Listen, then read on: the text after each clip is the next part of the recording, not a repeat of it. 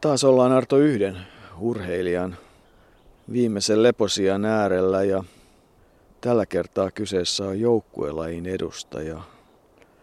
Yksi kaikkien aikojen Suomen parhaista koripalloilijoista, Jorma Pilkku, Jomi Pilkevaara. Parin sadan kilometrin, reilun parin sadan kilometrin päähän kotoaan on tullut viimeinen leposia tai sanotaan syntymäkotia, mutta paikka täällä Myllykylän hautausmaalla Vehkalahdella on kyllä siinä mielessä varmasti tutun oloinen, että tuuli käy varmaan samalla tavalla kuin Meilahden kalliolla tai Munkkiniemessä Helsingissä tai sitten Turussa, jossa meren äärellä Jorma Pilkevaara sitten sen pitkän aikuisikänsä vietti. Pallotaituri, joka varmasti tunnettiin myös Keski-Suomessa. Tunnettiin, joo. Tuota, Mä tässä ensin mietin sitä, että kun aina puhutaan, että tutkimattomat ovat ihmisen tiet, niin ovat ne ainakin ennustamattomat. Tutkiminen voi, voi tapahtua sitä jälkeenpäinkin, mutta eipä olisi uskonut, että pilkku tänne Vehkalahdelle päätyy.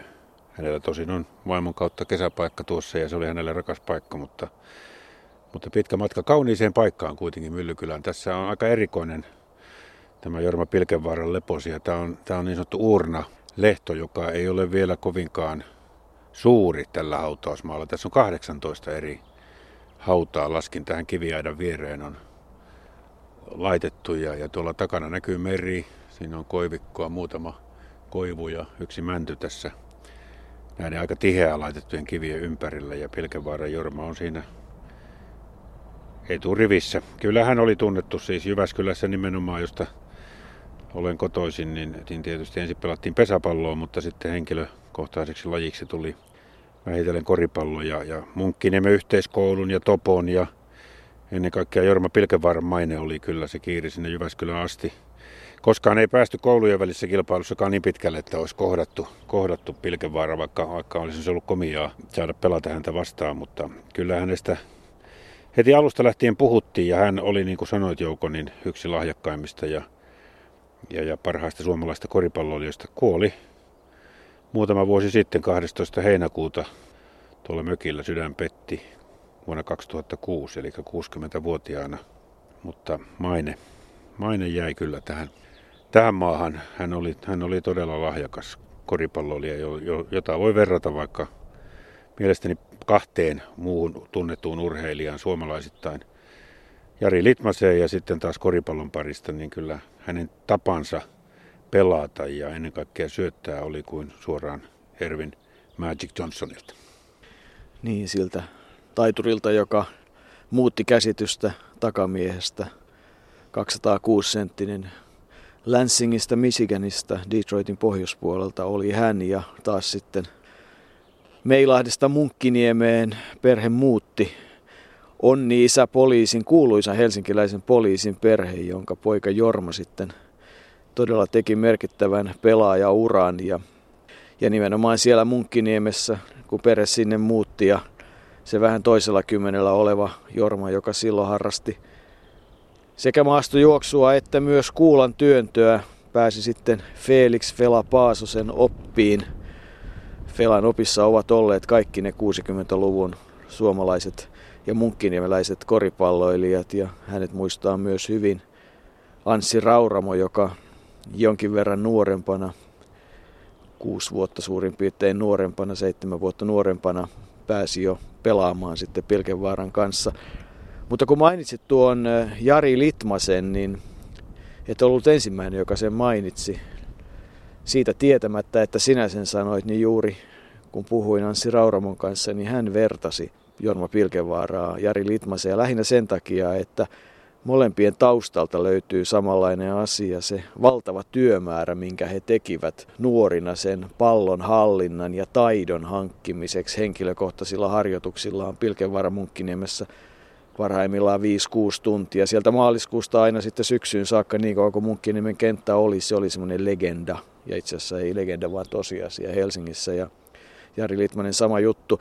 Toinen on sitten se, että Jorma Pilkevaara yhdessä Teijo Finnemanin kanssa olivat niitä ensimmäisiä, jotka lähtivät ammattilaiskentille silloin Helsingvoriin No siihen voidaan palata vähän myöhemmin ja kolmas, mitä Anssi sanoi, oli se pelinäkemys, se valtava pelinäkemys, mikä yllä vanhoilla päivillä tai sanotaan viimeisinä pelivuosina Jorma Pilkevaarasta näkyy ja joka Jari Litmasesta näkyy.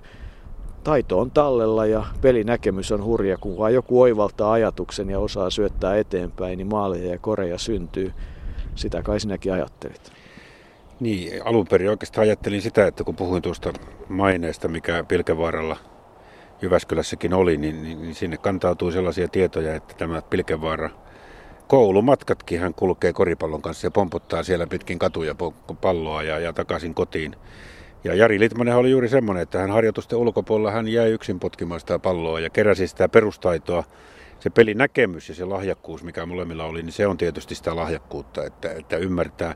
Pilkevaarasta sanottiin, että hän, hänellä oli koripalloilijana ikään kuin takaraivossakin silmät, että hän pystyi tietämään sen koko kentän ja missä pelaajat milloinkin liikkuivat. Ja Pekka Litmanen, entinen koripalloliiton toiminnanjohtaja, joka on myös Pilkevaaran tiimoilta tässä tavattu, niin hän ensimmäisen maajoukkuekorinsa teki niin, että Pilkevaaran syötöstä hän sai sinne korinallisen pallon, mutta ei hän sitä syöttöä ikinä nähnyt. Hän vaan tajusi, että yksi, kaksi palloa jostain syystä hänen käsissään ja hän että keksi ratkaisuksi nostaa se kori, että siitä syntyy kori, mutta niin kuin Pilkevaaran syötöt olivat jotain aivan, ja, ja siinä, sen, sen takia vertasi hän tähän Magic Johnsoniin, koska, koska molemmilla oli kyky nähdä koko kenttä, vaikka, vaikka ihmisen silmät eivät sillä lailla liiku niin kuin pöllöllä ympäri, mutta, mutta tuota, se tieto ja, ja ikään kuin aisti siitä, että missä, missä joukkuepelaajat milloinkin ovat. Tietysti oli olemassa systeemiä ja on olemassa systeemiä, jossa joukkuepelaajan pitääkin olla tietyssä paikassa, mutta paljon siihen tulee semmoisia luovia ja, ja, ja uusia ratkaisuja kuitenkin niinkin, niinkin tiukassa ja alati muuttuvassa lajissa kuin koripallo. Anssi Rauramo, kun puhutaan edesmenneestä Jorma Pilkevaarasta, niin, niin puhutaan varmasti urheilijana sulle aika tärkeästä ihmisestä? No erittäin tärkeästä ihmisestä. Jos miettii ihan nuorta munkkiniemeläistä Anssi Raarmoa, niin kyllä Jomilla on, on merkittävä vaikutus siihen, että ylipäätänsä rupesin koripalloa pelaamaan, joka ei ollut ollenkaan itsestäänselvyys. Jomi oli ilmeisestikin omana aikanaan jotenkin jossain asioissa edellä muita, mutta missä asioissa? No kyllähän Jomi varmasti oli ensimmäisiä, jolle ensimmäinen suomalainen koripalloilija, joka harjoitteli niin kuin harjoitella kuuluu. Mä oon aina arvostanut sellaisia pelaajia, joilla on tietokone päässä. Siihen maailman aikaan ei oikein ollut tietokoneitakaan, mutta semmoinen oli jo Jomin päässä. Että hän oli aina askeleen tai kaksi edellä siinä pelin näkemyksessä, mitä muut. Ja sitten kun hän päätti syöttää, niin jos ei ollut hereillä, niin pallo meni sitten seinään. Ne oli, syötöt oli kovia ja taitavia no pallo ei välttämättä mennyt aina seinään, se saattoi tulla takaa raivoon tarvittaessa. Et tuota sen jälkeen oli seuraavalla kerralla kyllä aika hereillä. Jorma Pilkevaaraa pidetään pikkusen hiljaisena, sulkeutuneena ja, ja niin kuin etäisenä, eikä niin kauhean värikkäänä lausunnonantajana, mutta tämä taitaa olla vain se toinen puoli.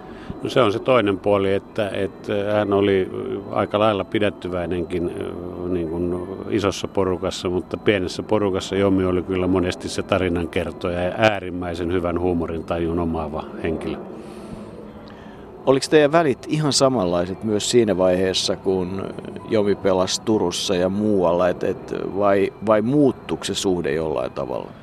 Tota, tietysti mä katson jossain määrin värillisten lasien läpi, mutta kyllä Jomi oli pohjimmiltaan aina munkkiniemeläinen ja topolainen.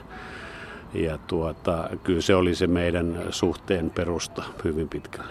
Jorma Pilkevaara oli siis yksi taitavampia suomalaisia pelaajia ja monipuolinen, hyvä, pitkän uran tehnyt pelaaja joka kuitenkaan sitten ei myöhemmin ottanut kauhean isoa vastuuta esimerkiksi valmennuksesta. Osaako arvioida, miksi hän ei halunnut esimerkiksi valmentaa erityisen voimakkaasti? Mä luulen, että siinä on sellainen, että, että, että vaikka hänellä oli ammat, ammattikin siihen, eli voimisteluopettajan koulutus, niin, niin kun on tehnyt oikein pitkän uran, niin se ei sitten vaan ollut se juttu, joka, joka hänelle istui. Ja osittain siinä saattoi olla myös sitä, että hän ei ollut niin ulospäin suuntautunut kuin valmentaja monesti olisi hyvä olla. Olisiko semmoinen mahdollista, että kun hän itse tiesi, mitä teki ja suhtautui niin kuin kuitenkin siihen harjoitteluun tosissaan, niin nähdä sitten ihmisiä, jotka ei ole valmiit tekemään asioita ehkä ihan täydellä sydämellä, niin silloin valmentaminen on ihan älyttömän vaikeaa. No se on varmaan juurikin näin. Ja ilmeisesti aika pienelle jää muistoon se, että Turku silloin Euroopan kapissa esimerkiksi pelasi aika lailla kovia joukkueita vastaan ja oli siis eurooppalainen, ainakin jonkun tason huippujoukkue. Kai sekin sitten kuitenkin vanhalle urheilijalle on kiinnostava asia. No tota, se jää edes ihan kovin pienelle mieleen, koska aika harvoin varmaan tapahtuu niin, että, että kuitenkin jo liiga, toiset, toisten joukkueen liigapelaajat niin hyppäs Munkkiniemestä bussia ja lähti Munkkiniemestä Turkuun katsoa niitä pelejä. Ja tämä nyt ei helsinkiläisille ole ihan, ihan joka päivästä lähteä jollekin toiselle paikkakunnalle katsoa pelejä. Ne vuodet silloin 50-luvun lopussa, jolloin Jorma Pilkevaara Eh, jo tuli mukaan sitten Topon mestaruussarjan joukkueeseen ja oli mukana vuoden 60 mestarijoukkueessa. Sittenhän HKT, jota suomalaisen koripallon tietosanakirja Pentti Salvi valmensi viiteen mestaruuteen vuosina 61 ja 65, kunnes sitten Pilkenvaaran Topo vei mestaruuden 66. Muistaa tietysti Pilkun tai Jomin erittäin hyvin pelaajana ja Pentti Salmen määritelmän mukaan nimenomaan ne huikean upeat kädet ja ne kädet, miten hän peliä rakensi ja ennen kaikkea ne vahvat ranteet. Se syöttö lähti niin nopeasti, että puolustajan oli täysin mahdoton tavallaan, niin kuin, jos pikkusenkin herpaantui, niin, niin syöttö meni jo. Ja muistan itse, miten Jorma Pilkevaaran syötöt lähtivät ranteella, pienellä liikkeellä, terävästi. Moni tämän päivän pelaaja ei edes tajua, että kuinka nopeasti ja kuinka kovaa se syöttö pitää lähteä ja syöttää ja, ja niin se sitten perille meni. Oikeastaan kai niitä ensimmäisiä selkeitä isoja asioita Jorma Pilkevaara huippuuralla oli, olivat vuoden 1964 Tokion olympiakisoihin karsinnat. Silloin alta kaksikymppisenä hän oli Suomen pelin moottori. Kallu Tuominen muistaa hyvin, miten tärkeä pelaaja Jorma Pilkevaara oli, kun Suomi pelaamalla karsintojen kautta saavutti paikan Tokion olympiakisoihin. Ja se on kyllä e, ilmeisesti edelleenkin Arto näitä yksi suomalaisen palloilun selkeitä suurtekoja, kun ajatellaan sitä aika kapeaa olympiakisojen palloilukulttuuria nimenomaan kesäpuolella. Niin, jalkapallossa Suomi on ollut mukana neljä kertaa. Monet eivät sitä tiedä, mutta myös Berliinissä sinne kutsuttiin seurajoukkueita eri maista ja Saksala ja Saksa ja Suomi olivat vuonna 1936 sellaisissa välilöissä, että, että sinne Suomenkin joukkue pääsi pelaamaan sitten Tukholmassa 12. Ja tietysti Helsingin kisoissa, omissa kisoissa oli jalkapallojoukkue samoin kuin Moskovassa, jossa poikottien takia Suomelle aukesi paikka. Mutta sitten on tämä miesten koripallojoukkue. Ei nyt lasketa tähän esimerkiksi keilailujoukkuetta, joka oli näytöslaji Helsingissä, tai pesäpalloa, mutta tuota, näistä varsinaisesti niin kuin olympiakisoissa kilpailleista. Ja se on, se on toki merkittävä. Mä oon tässä katsonut tuota Pilkenvaaran, Jorma Pilkenvaaran hautakiveä. Se on, se on, Jormahan oli Pilkku, Jorma, Jomi, Härkä. Härkä, sitä häntä voi, hän, hän tuntuu niin tutulta, että, että on aika helppo puhua, vaikka minä koskaan häntä varsinaisesti tuntenut. Tuo hautakivi on hyvin niin kuin hänen näköisensä. Sehän on tuommoinen hiomaton särmäinen luonnonkivi, johon sitten on pantu musta laatta, pilkevaara, jorma ja 24.10.45 kuolinpäivä 12. heinäkuuta 2006. Se on, se on hyvin pitkälle hänen näköisensä. Jomihan oli vähän ulkomaalaisen näköinen, mutta ennen kaikkea hän oli vahva, vahva koripalloilija. Kuitenkin riittävän nopea, mutta todella vahva. Ja se peliäly sitten se yhdistettynä siihen peliälyyn, niin niin, niin hänestä on tullut tämmöinen koripallolegenda. Kun monta kertaa on sitten jälkeenpäin tehty näitä haastatteluja, galluppeja, että kuka on kaikkien aikojen Suomen paras koripalloilija, niin koripallon tuntijat ja koripallon piirissä olevat ihmiset eivät tietenkään ihan mielellään lähde tällaista rankingia tekemään ja julistamaan jotain parhaaksi, koska on olemassa erilaisia pelaajia, Kari Liimo, Hanno Möttölä nykyisistä ja Juno Pilkevaara, mutta kyllähän ehdottomasti kuuluu kuuluu siihen aloitusviisikkoon, mikä, missä, mistä suomalainen tähtiviisikko voidaan tehdä. Ja, ja hänhän oli silloin urallaan jopa, jopa Euroopan viisikossa silloin vuoden 1967 meidän omien EM-kisojen jälkeen. Hänet valittiin sitten tähän tähtiviisikkoon niissäkin kisoissa ja, ja toiseksi korkeammalla pistemäärällä, joten kyllä hän oli ihan maanosankin huippupelaajia. Niin vuoden 1967 EM-kisat Helsingissä ja Tampereella tietysti olivat suomalaisen koripallon ehdoton huippuhetki. Suomessa koripallo oli silloin iso laji ja kyllähän siihen liittyy sitten monenlaista historiaa, jonka Jorma Pilkevaarakin on joutunut kokemaan.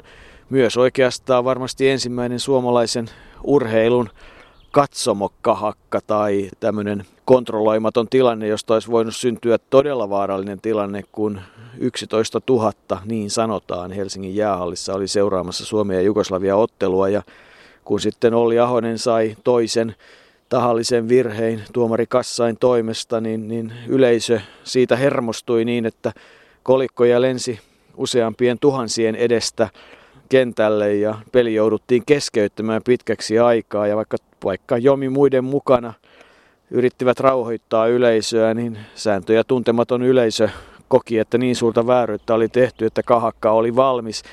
Se oli vakava asia, se on jäänyt monella, monella tavalla niin kuin unholaan, mutta että siitä olisi voinut tulla pahakin kahakka ja Kreikassa silloin oltaisiin tullut kentälle ja olisi todella syntynyt kahakka. Pentti Salmikin muistaa, miten eurokapotteluissa yleisö on rynnännyt selostajien yli. Se ei ollut mukava hetki. No sitten sen jälkeen syntyi myös sellainen tavallaan pienenlainen skandaali Suomessa, kun, kun pelaajia ruvettiin värväämään oikein kunnolla ja Honka tuli silloin pinnalle ja Jorma Pilkevaara ja Lars Kaler siirtyivät Toposta sitten – Honkaan ja muutaman mestaruudenkin voittivat siellä, mutta se oli sellainen asia ja Munkkiniemessä varsinkin se oli maanpetokseen verrattavissa oleva asia. Ja jos kyseessä olisi ollut joku muu kuin Jorma Pilkevaara, niin häntä ei ikinä olisi mainittu varmasti erityisesti seurahistoriikissa, mutta anteeksianto sitten 20 vuoden jälkeen tuli ja ja kyllähän Pilkevaara sitten edelleenkin on niitä topoikoneita, mutta se on ollut kova paikka siinä vaiheessa. Hän lähti silloin hakemaan uusia haasteita ja Hongasta sitten tie vei Teijo Finnemanin kanssa Helsingborgiin, jossa eri lähteiden mukaan hän pelasi vain Euroopan kappia, mutta toisten lähteiden mukaan kyllä pelasi ihan todellisuudessa myös Ruotsin liigaa. Lähti siis amerikkalais- eli ulkomaalaisvahvistukseksi sinne, se oli siihen aikaan harvinaista. Niin ja yhden, yhden lähteen mukaan hän, hän tuota oli myös valmentajana siellä Helsingborissa, mutta ehkä hän on tehnyt sitten kaikkea ja vuodenhan sitä vaan kesti. Hän sai tarjouksen myös Belgiasta. Belgia nyt ei vissiin kovin kummoinen koripallomaa siinä sinänsä ollut, mutta ammattilaissarja siellä pyörii ja, Pilkävaaralle tarjottiin sieltä sopimusta, mutta hän, hän tuota, katsoi mieluummin tarpeelliseksi valmistua sitten tuolta Jumpalta, eli voimisteluopettajaksi Helsingistä ja lähti, lähti auskultoimaan Turkuun ja siitä sitten kuitenkin tämä tavallaan tämä värväystoiminta jatkui, eli Keijo Ketonen Turun Sanomien Irja Ketosen jatkaja ja omistaja, niin hän värväsi sitten tai oli osaltaan Jummi Vihannon kanssa hakemassa Pilkevaaralle paikkaa Turun NMKYstä ja siellä hän Pilkku sitten uransa lopetti. Ja, eli mestaruuksia on tullut kolmessa eri seurassa, Topossa, Hongassa ja sitten viimeksi Turun NMKYssä jopa niinkin, niinkin myöhään kuin 1982, vaikka neljä vuotta aikaisemmin lääkäri oli jo ilmoittanut Pilkulle, että nilkka on siinä kunnossa, että pelaaminen olisi syytä lopettaa, mutta sitten kuitenkin hän jatkoi sitä pelaamista ja silloin tuli se peliäly äly niin kuin näkyviin, että hän pystyy auttamaan joukkuetta vielä mestaruuteen 82. Ei liike ollut varmasti enää niin nopea enää, mutta päämäärä oli olemassa ja, ja, ja peliäly, jolla, jolla tuota, samalla tavalla kuin Jari Litmanen, kun pelaa nyt veikkausliikaa toivottavasti vielä useamman vuoden, niin, niin siitä, siitä, sen takia hän pystyy siellä hallitsemaan ja, ja todella niin kuin auttamaan joukkuetta merkittävästi. Pilkevaaralla oli iso rooli siinäkin, että kun hän meni sinne Turun NMKY, niin ensin joukkue nousi mestaruussarjaa, voitti Suomen kapin, pelasi jopa Euroopan kapin loppusarjaa. Ne olivat hurjia otteluita ja, ja kyllähän siellä Tapio Steen, Mikko Koskinen ja kumppani Tilpo Rissanen, Teemu Rannikon isä Jari Rannikko pyörittivät peliä isoille katsomoille ja, ja Jorma Pilkevaaralla oli siinä joukkueessa tärkeä rooli. Ja 82 todella Turku voitti viimeisen kerran mestaruuden ja, ja silloin joukkueessa häiri vieläkin Suomessa häirivä Bernard Harris, jota topolaiset eivät saaneet kuriin. Kuriositeettina siihen Turussa pelaamiseen oli se, että kun isä Onni, josta Helsingissä kerrotaan valtavasti erilaisia tarinoita, hän ohjasi tyylikkäänä herrasmiehenä liikennettä vaikkapa sitten Mannerheimin tien kadun kulmassa siinä omassa pyöreässä liikenteen ohjauspisteessään. Ja, ja kun joulu tuli, niin kerrotaan, että näkyi sieltä pikkusen päätä, kun se oli täytetty lahjoilla, kun Onni oli niin suosittu poliisi. Monia muitakin tarinoita Onnista liikkuu, mutta yksi, jota moni ei tiedä, on se, että Topon bussiin, jolla joukkue matkusti muun muassa Turkuun, niin yksi ulkopuolinen sai tulla yhdelle matkalle mukaan. Eli kun bussi kääntyi Munkkiniemestä kohti Turkua, niin Olli Pilkevaaralle oli paikka bussissa. Hän sai tulla joukkueen mukana katsomaan pojan peliä Turkuun ja kyllä Onni siellä bussissa moneen otteeseen oli mukana ja jännitti menomatkan, minkälaista oli seurata pojan peliä ja oli varmaan vähän vaikeaa, kun oli topolainen, mutta sitten poika pelasi Turussa, että ketä sitä nyt milloinkin piti kannustaa, mutta vanha mies sympaattinen Onni oli se matkustaja, jolla tämmöinen oikeus oli. Mutta eihän se Turkuun mennä muutenkaan ollut turhaa ja kyllä varmasti Jummi Vihantoa on kiittäminen sitten monesta asiasta. Nimittäin Jorma Pilkevaara avioitui vaimonsa Sinikan kanssa ja, ja siihen kyllä Jummi Vihanolla on osansa, nimittäin Sinikka työskenteli Vihanon sihteerinä ja siitä liitosta sitten kolme lasta syntyi. Eli kyllä Jorma Pilkevaara Turkuun sitten todellisuudessa asettui. Niin asettui, mutta tämä Vehkalahden kesäpaikka oli tietysti myös rakas ja tänne hän on päätynyt. Siinä on sinisiä orvokkeja haudalla ja, ja kuten sanoin, niin tuo kivi on kyllä kovasti pilkun näköinen. Hieno, hieno valinta tavallaan muistuttamaan miehestä, joka voitti siis seitsemän Suomen mestaruutta. Sen verran tässä täytyy näitä tilastojakin, koska Pilkevaara ei varmasti kaikille ole ihan tunnettu urheilija. Että maaottelupisteitä kaikkiaan 1666, eli keskimäärin 158 maaottelussa 10,5 pistettä per maaottelu. Ja mestaruussarjassa vuosien 60 ja 82 välillä 22 vuotta. 364 ottelua ja 3607 pistettä, se, se, ne on aika merkittäviä lukuja. Ei ne noita NBA-lukuja vastaa, mutta siellä pelataankin jonkun verran enemmän otteluja ja muuta, mutta kyllä, kyllä kaiken kaikkiaan niin ihan alusta lähtien Jorma Pilkävaara minullekin oli se koripalloilija, jota seurattiin. Ja, ja, ja, ja voisi sanoa oikeastaan, että, että silloin varsinkin pelaamisen alkuaikoina, niin hän, hän varmasti oli jonkunnäköinen, tai jonkun näköinen, vaan oli idoli Jyväskylän, monille Jyväskylän pojille. Ja kyllä hänellä on iso merkitys siihen, että vielä tänä päivänäkin siellä Helsingissä Munkkiniemessä Topon toiminta ja Topon junioritoiminta on kyllä Pilkenvaara ja Munkkiniemen yhteiskoulu ja kaikki ne asiat ovat muistissa. Vehkalahti oli myös tärkeä paikka ja se, ne kalakaverit, johon tohtori Jorma Laine ja Anssi Rauramo ja monivuotinen topovaikuttaja Juha Levä muun muassa kuuluivat se kalakerho, joka kokoontui vähintään kerran vuodessa myös täällä Vehkalahdella, jonne tultiin, mutta, mutta myös muissa paikoissa, niin siihen liittyy myös se yksi Jorma Pilkevaaran, kai sitä voisi kutsua vaikka ikäväksi työtapaturmaksi, mutta muutamia vuosia ennen kuolemaa saatiin lehdestä lukea uutinen, jossa 160 maaottelun koripalloilija oli jäänyt kiinni rattijuopumuksesta Kotkan lähellä ja, ja monet katseet sitten siinä vaiheessa – kohdistuivat KTPtä valmentaneeseen Kari Liimoon, joka Helsingin ja Kotkan väliä jatkuvasti ajoi ja jolla oli 160 maaottelua, mutta aika monelle jäi epäselväksi, että se työtapaturman kohde oli siinä tilanteessa Jorma Pilkevaara, jolla on 158 maaottelua ja näin hänelle kävi. Se oli ikävä, ikävä pieni episodi hänen elämässään. Hän kiistämättä sitten ajoi alkoholin vaikutuksen alaisena yksi osa sitä hänen elämänsä. Häntä pidettiin tavallaan jurona ja, ja hänellä ei ollut parhaat puhelahjat, jolloin hän ei ehkä julkisuudessa ollut parhaimmillaan, mutta toverit ja muut seuralaiset kertoivat, että sitten kun oli se tuttu hyvä ryhmä, hän oli hauska, mukava ja joukkueelle tärkeä ja veti sitä omaa semmoista pientä showtaan. Siis tärkeä osa sitä joukkuetta, mutta nimenomaan silloin, kun oli kyseessä suljettu piiri.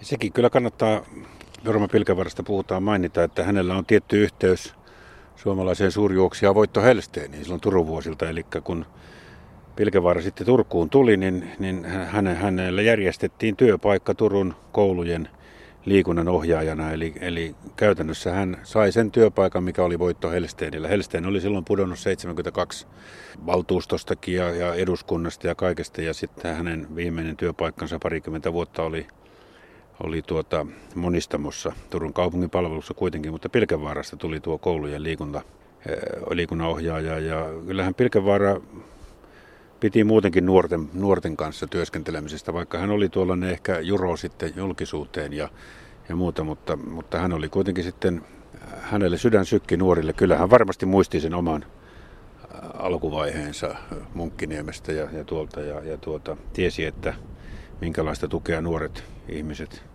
sekä urheilussa että elämässä tarvitsevat. niin itse asiassa siihen aikaan, kun hän oli siellä Turussa 70-luvun alussa, niin erittäin suosittu ja iso koululaisurheilutapahtuma oli tämmöinen luokkien ja koulujen välillä käyty terveet ympyrät koripalloturnaus, jota Alko sitten rahoitti ja Joimi Pilkevaara oli Turun piiripäällikkönä siinä. Pyöritti sitä Turussa, jossa se pyöri itse asiassa erittäinkin hyvin. Ja, ja, mutta hän ei niin kuin koskaan sitten kovin vahvasti osallistunut esimerkiksi Koripalloliiton koulutustoimintaan. Oli mukana jollakin tavalla, oli jopa jossain vaiheessa jonkun nuorten maajoukkueen ryhmän mukana, mutta se ei niin kuin ollut hänen omintaan sitten kuitenkaan lähteä valmentajaksi. Että hän teki sitä koulutyötä ja niitä taustatöitä, mutta lähteä sitten selkeästi valmentamaan. Ei myöskään Turun NMK-valmentaminen ollut hänelle mitenkään niin kuin erityisen rakas asia. Aika monelle tämmöiselle todelliselle huippupelaajalle, ei Teijo Finnemanille, jonka kanssa hän aikanaan lähti sinne Helsingborgiin.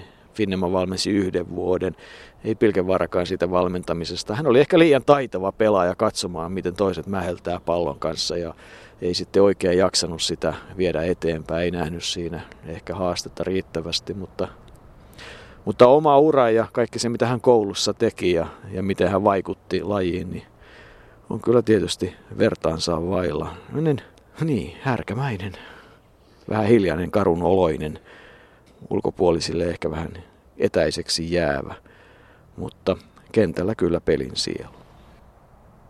Eli meidän äiti, eli isän vaimo, oli tota, tai on Kannusjärveltä Vehkalahdelta kotoisin ja se kesäpaikka on sitä kautta sitten tullut se muodostui sitten heille varsinkin loppuun kohti koko ajan tärkeämmäksi, että siellä vietettiin todella paljon aikaa. Ja sinne on äitin omaa sukua Suurnäkki niin paljon haudattu. Ja se oli sitten tahto, että äiti tiesi sen, että hän haluaa sinne tulla haudatuksi. Ja täysin selvää oli, että he menee samaan hautaa sitten aikana. Teksti tietysti kertoo ihmisestä, mutta tässä se kivi on myös, se on Vehkalahden metsästä luonnon kivi. Ja äitini on sen kiven valinnut ja sinne toimittanut ja laatta on sitten tehty erikseen siihen. Se oli kaunis ajatus siskot oli samaa mieltä ja äiti, että mikä paremmin haudalle sopisi kuin se kivi, mikä on sieltä, mikä oli hänelle sitten loppuaikoina niin tärkeä paikka ja tärkeä asia.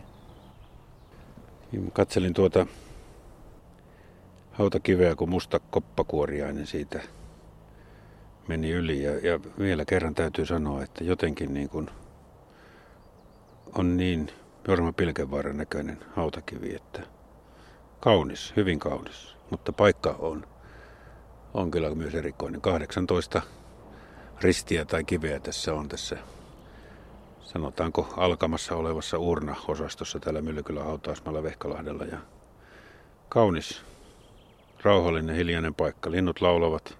Linnutkin osaavat arvostaa tätä hiljaisuutta, mitä hautausmaalta on löydettävissä. Ja siinä on mies, joka, joka tietysti eittämättä nyky, nykylaskuopinkin mukaan lähti liian varhain, mutta jätti merkittävän jäljen suomalaiseen urheiluun.